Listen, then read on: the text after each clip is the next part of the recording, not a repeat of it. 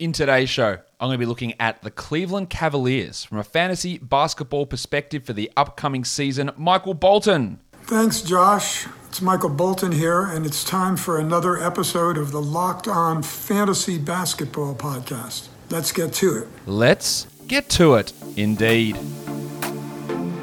You are Locked On Fantasy Basketball, your daily fantasy basketball podcast, part of the Locked On Podcast Network.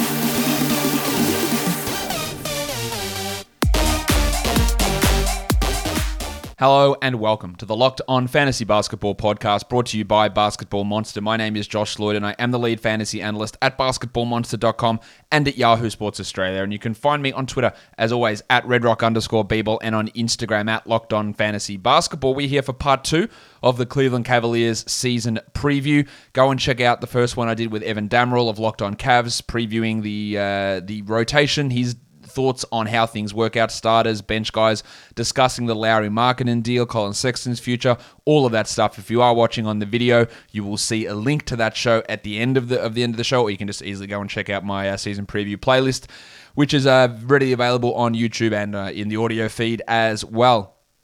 So let's talk Cavs. Let's talk fantasy value. That's what we're here to do for today's show. So let's do it right now. We start by looking at their schedule for this upcoming season. They have 53 quality games, which is great. Really good news. That, that's a that's a pretty high number. So when you're talking about later round players, or even those mid round guys, Jarrett Allen's, Collin Sexton's, Evan Mobley's, maybe it's Lauri Markkanen, maybe we're talking about Isaac Okoro. The fact that they have so many quality games is a real bonus for them.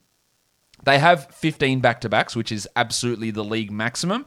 It doesn't worry me too much. We're not drafting Kevin Love, who's probably going to sit out games that aren't back to backs anyway. But again, the problem you have with those back to backs is there's not going to be many players outside of like John Isaac, Klay Thompson coming into this year that are going to be routinely sitting back to backs.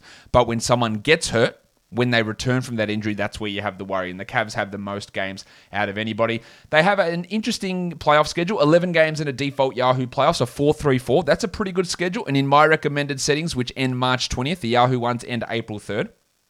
They also have 11 games, which is actually the equal highest. And they have a 4 3 4 setup in that one as well. So, one of the best um, playoff schedules out there, and actually the best in mine. And the fact that you have four games in championship week is good, plus 53 quality games is pretty solid as well. So, overall, I would say that the schedule situation for the Cavs is pretty good, especially when consider versus some of the teams we've already covered, where Brooklyn and Boston, they didn't have particularly good ones, Atlanta even, they didn't have particularly great um, schedule situations. And the Cavs have a pretty decent one, definitely in the in the top 10 to maybe even top 5 of overall schedule value for a fantasy basketball perspective when you take into consideration quality games and uh, playoff schedule together. It's not bad. Again, this is a very, very small part of what you should be considering when drafting, but it is something that we should be, uh, they should be paying attention to regardless. And let's have a look at pressure points. So, what can what can change my thoughts on projection? I think the one of the first things we're to look at is what happens with Kevin Love. Like, does he play at all? Kevin Love played like 24 minutes a game last year. He had calf issues, he had Achilles injuries. He had to pull out of Team USA because he wasn't fully trusting his calf at all. There's talk that he's not getting bought out. That still might happen, but he might not even play for this team. But what if he does play? And what if the organizational pressure and organizational I guess long term feelings towards Kevin Love mean that he plays 27 minutes a night? Because that impacts Jarrett Allen, it impacts Lauri Markkanen, it impacts Evan Mobley. If Kevin Love doesn't play at all, then it impacts those guys in a positive manner. And at this point, who's to say? I would say that Love is the fourth big man on this squad at this stage.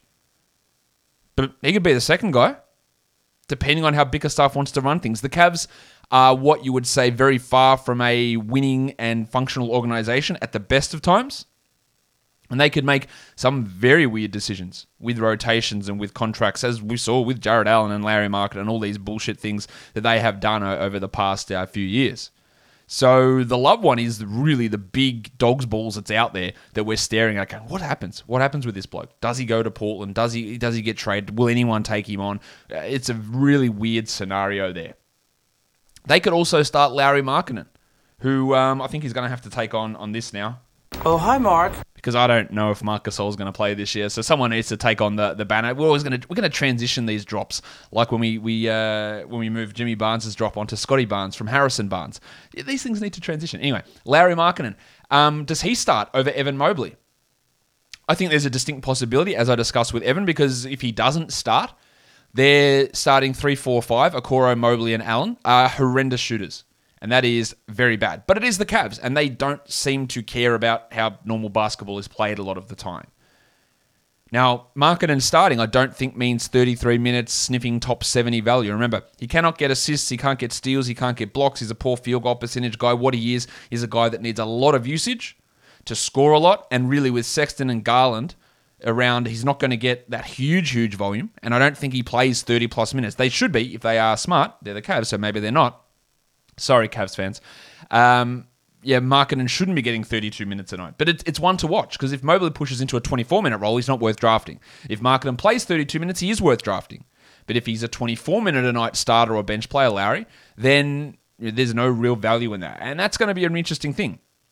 But on the flip side of that, if Evan Mobley shows that shit he can shoot, then he will get 30 plus minutes. He will play 32 minutes because then that problem of not having someone to space out between Okoro and Allen um, is solved. I, I'm not confident that he's going to be able to do that in his rookie season, Evan Mobley, but it is something that can happen. I'd like him to be able to hit twos and free throws and threes, all of those things, and he struggled with all three of those areas in summer league. But that is a that is a pressure point because if his shooting is completely rough, then him and Allen together is going to be very very tough, and he might end up playing you know 24 minutes and coming out early and then playing just the backup minutes behind Jarrett and Markkanen gets more playing time. Or if the shooting happens, he plays 34 minutes and Markkanen is completely neutralized. They are big swing things. The Markkanen, Mobley, Love, all what happens in that front court, which is where all their money seems to be invested at the moment, is really how things can uh, can change. And not necessarily for the better. It might be for the better, but maybe not. But I'll tell you what is for the better. Football is back. College football has started today. Pro football preseason is going, and the number one place for you to throw all of your college knowledge and football knowledge and pro football knowledge is Bet Online. Bet Online is the number one spot for pro and college football betting. Get the updated odds, props, and contests, including online's biggest half million dollar NFL mega contest and the world's largest $200,000 NFL survivor contest. Open now at Bet Online. Be sure to take advantage also of their opening day super promo. Make a bet on the season opener Thursday, September the 9th, between the Super Bowl champion Tampa Bay Buccaneers and the Dallas Cowboys. And if you lose, your bet will be refunded up to $25 for new customers who sign up using the promo code NFL100. BetOnline is the fastest and easiest way to bet on all of your favorite sports, from football, basketball, boxing, and even your favorite Vegas casino games. Check it out and take advantage of all the great deals available for the 2021 season. BetOnline are your online sportsbook experts. All right, let's get into the next thing here with the Cleveland Cavaliers. Breakout candidates. I really only think there's one option here, and that's Isaac Okoro. I think there is a risk in certain situations, especially when we're looking at expert type drafts. And I hate the term expert, but you know what I mean. Drafts that include people of analysts from sites because they'll look at what Okoro did at the end of last season, where for that you know, last two weeks or so in um, uh, in May, I forget, I forgot what month it was, considering how weird shit was he was putting up some big numbers. They really gave the ball to um, Okoro a lot. He upped his usage and he showed an ability to score quite a bit. And if we look at you know, his, some of his numbers at the end of last season, he had a stretch where he had a 30, a 20, 15, 10, 11, 32 points, 7, 15, 12, 22, 15, 17, 18 points.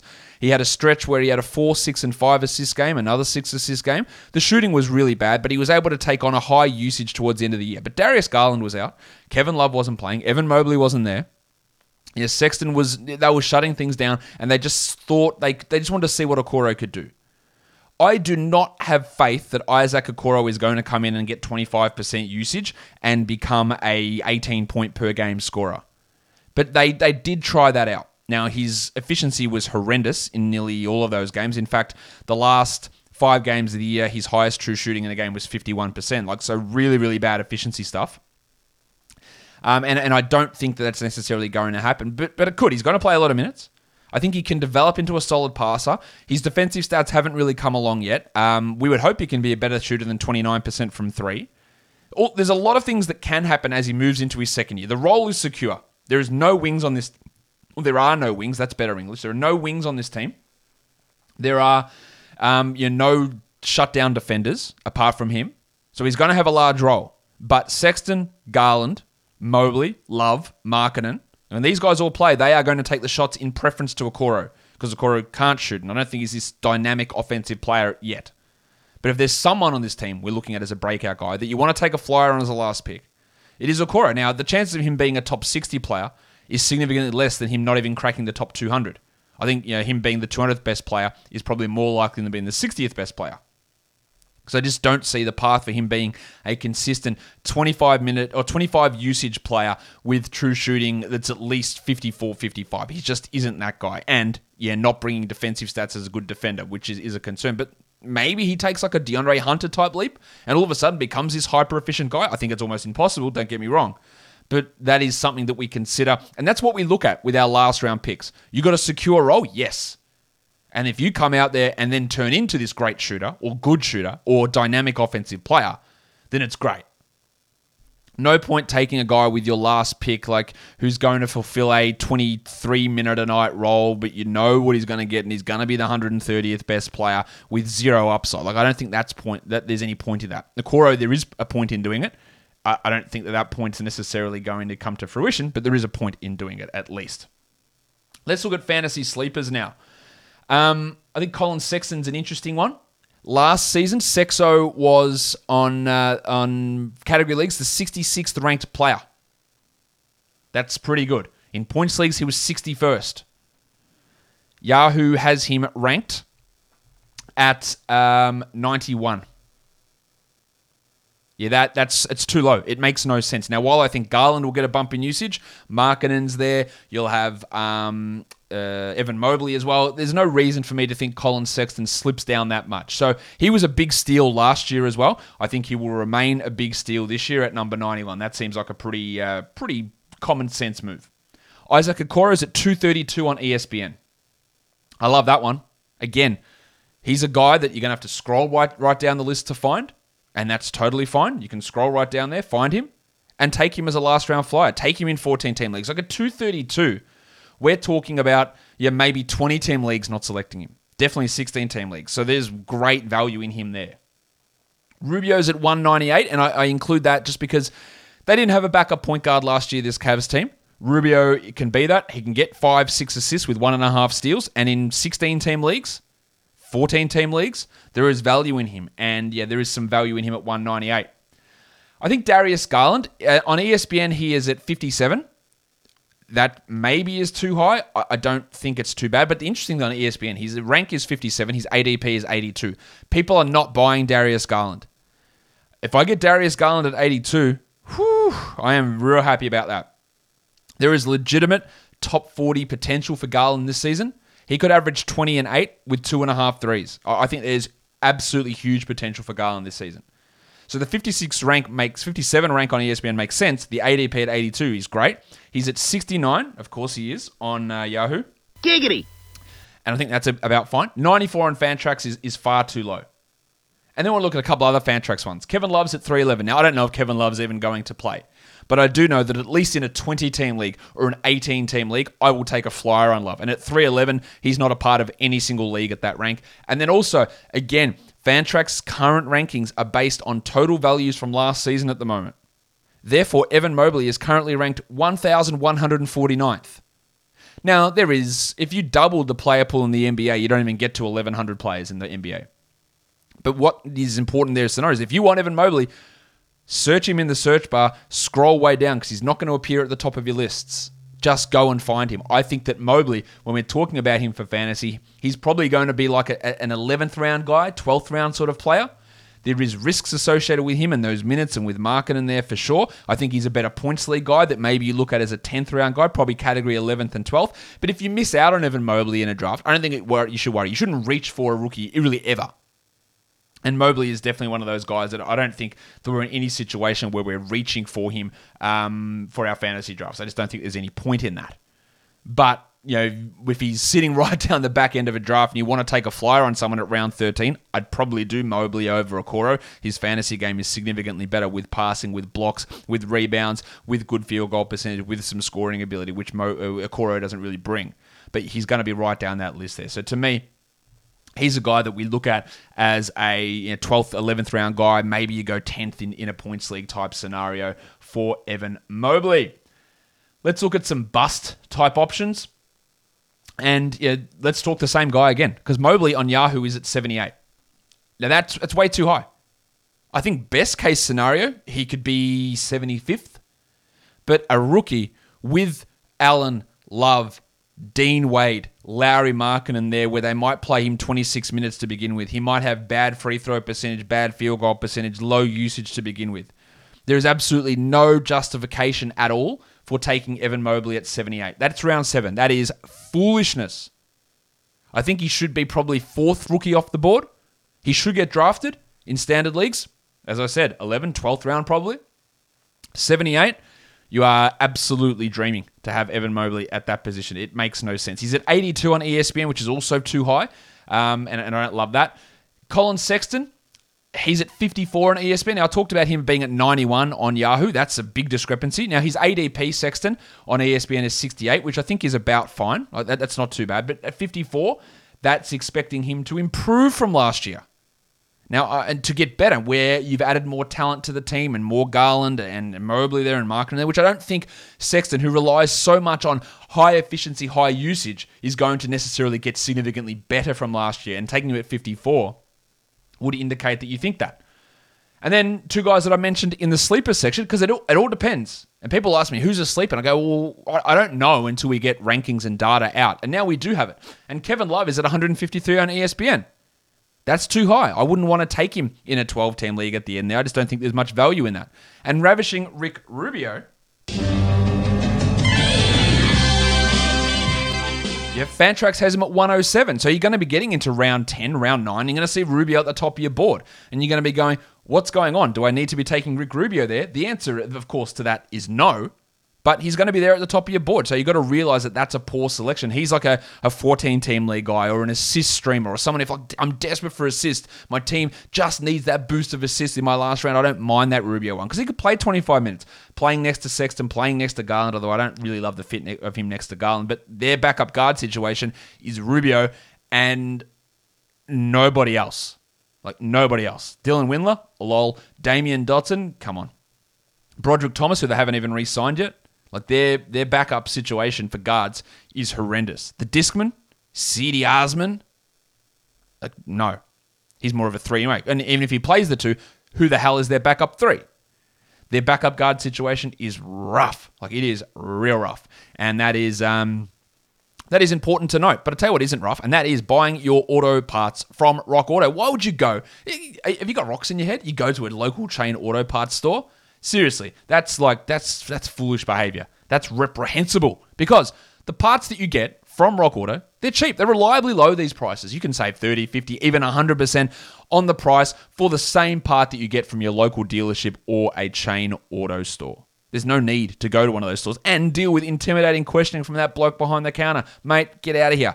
Go to rockauto.com, a family business serving online auto parts customers for 20 years. And when you browse their easy to use website and find the parts that you need, there'll be a box that says, How did you hear about us? And you say, Locked on, guys. So you type in locked on in that box. They know that we sent you. Amazing selection, reliably low prices, all the parts your car will ever need. RockAuto.com.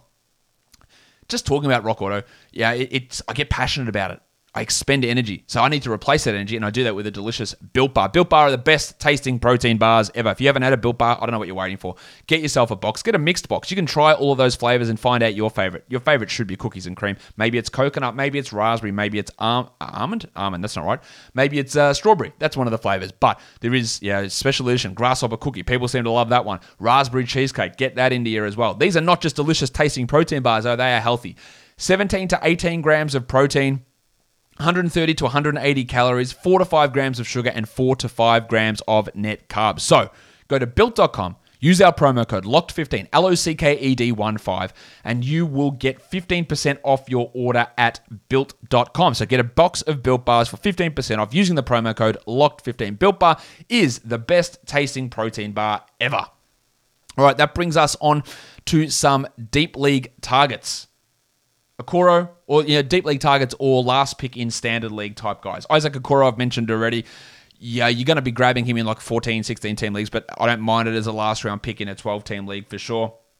I think the Discman, Cedi Osman, is someone that we can take a look at there. Now, Osman is a guy that was the 240, 241st ranked player last year in 26 minutes.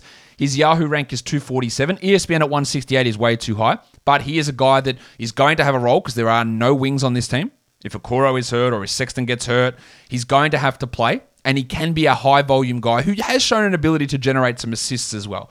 So he is a valuable option because there is at least a pretty sizable role there for Osman at this point, given the way that this team looks. And one to watch is a guy that put up some interesting numbers at the end of last year Dean Wadey Wade. Wade played 19 minutes a game last year. Towards the end, he was playing big minutes. They were playing him wildly out of position at the th- at the three. But if Kevin Love isn't on this team, the backup big men are going to be Markkanen and Wade. And he's going to have it every night role, probably 17, 18 minutes. And if Allen is hurt, if Mobley's hurt, if Markkanen is invariably hurt, then Wade is going to push into a large role. And he showed an ability to shoot at some point. He showed some, some defensive ability. And for a guy that worked his way from a two way deal onto a full time contract, and maybe in this situation, you know, can work into a. Um, into a main rotation role, I think Dean Wade's at least a deeper league guy to pay attention to, at least over a Mfiondu Kabengele or a Lamar Stevens type. Dean Wade is clearly ahead of those guys uh, in the rotation for Cleveland at this point. And then let's get on to the rest. And we haven't really talked about this bloke yet, and that is Jarrett Allen.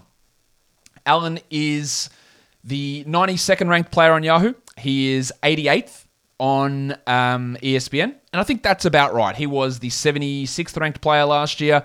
There is sometimes minutes issues with him. Um, the block rate really dropped. His free throws, I think there is potential for him to get better there, but it hasn't really happened yet. He's just a really rock solid guy that if you pick him in round eight, in that 90 or 80 to 100 range, I think it is absolutely totally fine to grab him there. There is higher potential for him. I think points leagues, he can maybe be a top 70 guy because the free throw percentage keeps him back. And if you are punting free throws, he does become like a top 70, top 75 type of player. But he is someone that we we take a look at. I haven't really spoken. Oh, actually, I was to say I haven't really spoken about Darius Garland, but I have. I think he can really push. To me, he's a uh, top 60, top 65 type of guy who can push into the top 40. Let's talk Markkanen, who last year was 143rd in 26 minutes a night. I don't think that that's you know, crazy to expect from him again. 26, maybe he starts and plays 30 minutes. I and take all of this into consideration. I have historically been lower on Lauri Markkanen than everybody. I hated it when the Bulls picked him at number seven. People were anointing him the next star. He's going to be a top 30 fantasy guy. I never saw it, right?